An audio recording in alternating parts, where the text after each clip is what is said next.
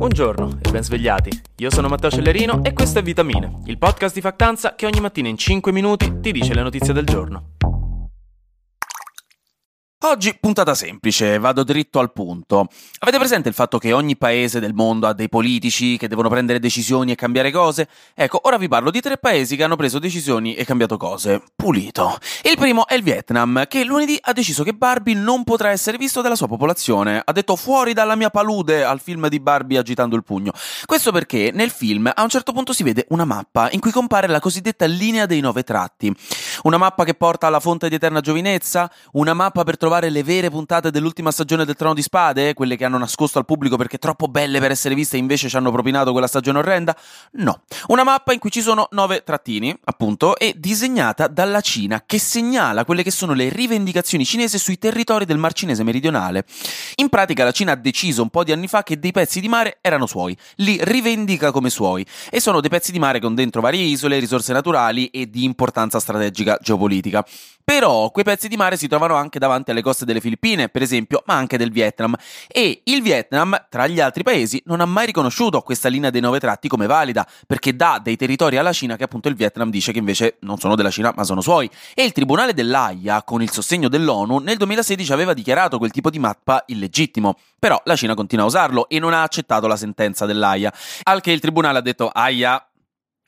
Scusate, e ogni tanto nei film si vedono delle mappe e se c'è la linea dei nove tratti la Cina è contenta ma il Vietnam e altri paesi vicini rosicano. Se questa linea non c'è invece rosica la Cina. Però la Cina è un mercato decisamente più importante del Vietnam da un punto di vista cinematografico, in generale, però quindi a Hollywood spesso finiscono per voler accontentare la Cina. E quindi in questo caso Barbie non si potrà vedere in Vietnam. Nei Paesi Bassi invece hanno ufficialmente vietato i telefoni in classe. Il sogno di quasi ogni professore del mondo si è avverato, mentre migliaia di studenti olandesi saranno costretti alla brutale tortura di dover restare da soli con i loro pensieri senza trattenimento spicciolo per otto ore di fila, un fatto che non augurerei nemmeno ai criminali di guerra.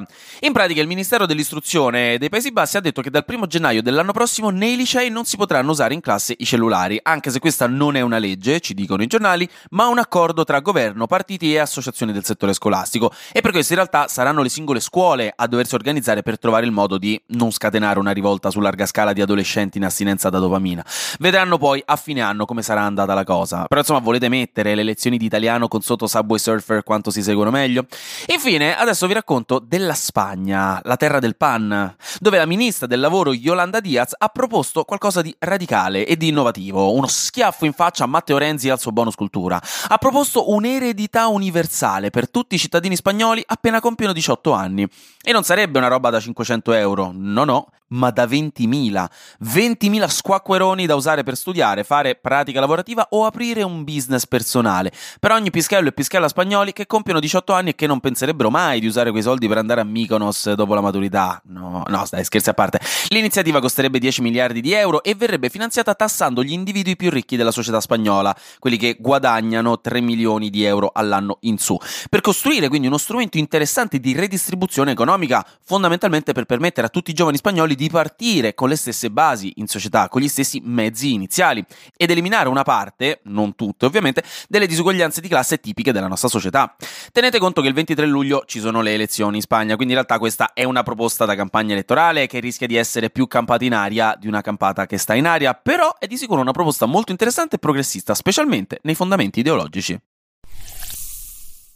Poi qualche notizia facile. È giovedì, raga, siamo tutti stanchi, prendiamocela comoda, anzi, gioite, perché Sgarbi alla fine si è scusato, credo per la prima volta in vita sua, in assoluto, per le frasi sessiste e volgari dette sul palco del Maxi lo scorso 21 giugno. Quindi è ufficialmente vero che non si può più dire nulla. Il politicamente corretto mi ha sfiancato persino la roccia Vittorio Sgarbi. È finita per tutti i paladini della libertà di espressione.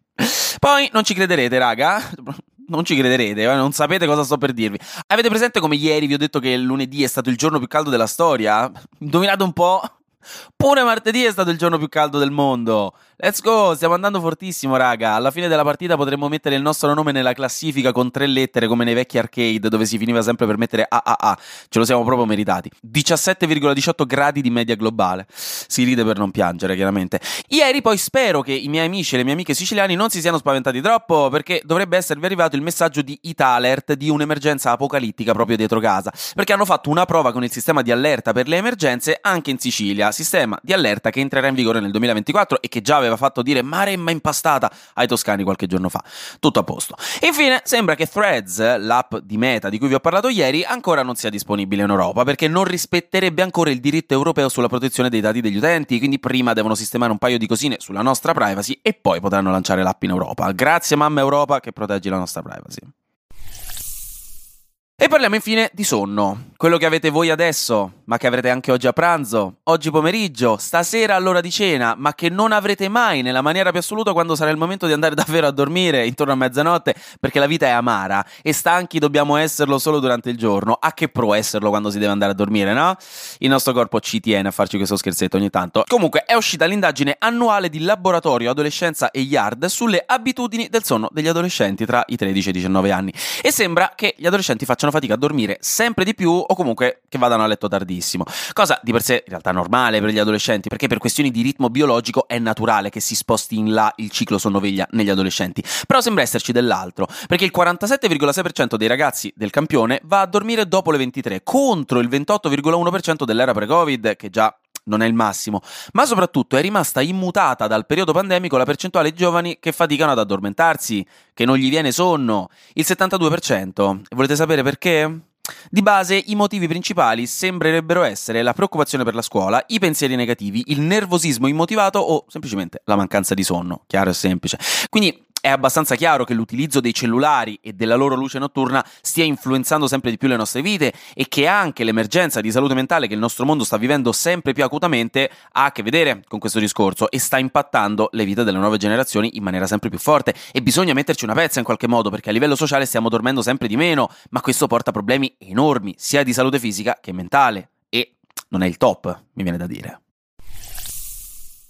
Infine volevo aggiornarvi sul sondaggio che abbiamo fatto ieri su dove tenete il ketchup. Avete votato in 389, grandi raga, e fondamentalmente il 97% di voi ha detto che lo mette in frigo, come mi aspettavo e ci sta. 379 persone lo tengono in frigo, 10 lo tengono fuori dal frigo e sono molto Bello, bello, siete dei paladini del free ketchup, mi piace un sacco questa cosa. Tra l'altro qualcuno di voi ci ha detto che specifica che il ketchup suo sta fuori dal frigo perché da fuori sede non compra i barattoli ma fa scorta di bustine quando va dal kebabaro, quindi eh, anche quello è un modo. Un po' troppa plastica sprecata forse, però effettivamente eh, in questo modo si evitano problemi, quelli stanno fuori dal frigo. Un ottimo modo da, da fuori sede per, per, prendere cose gratis, eh, hai tutto il mio supporto.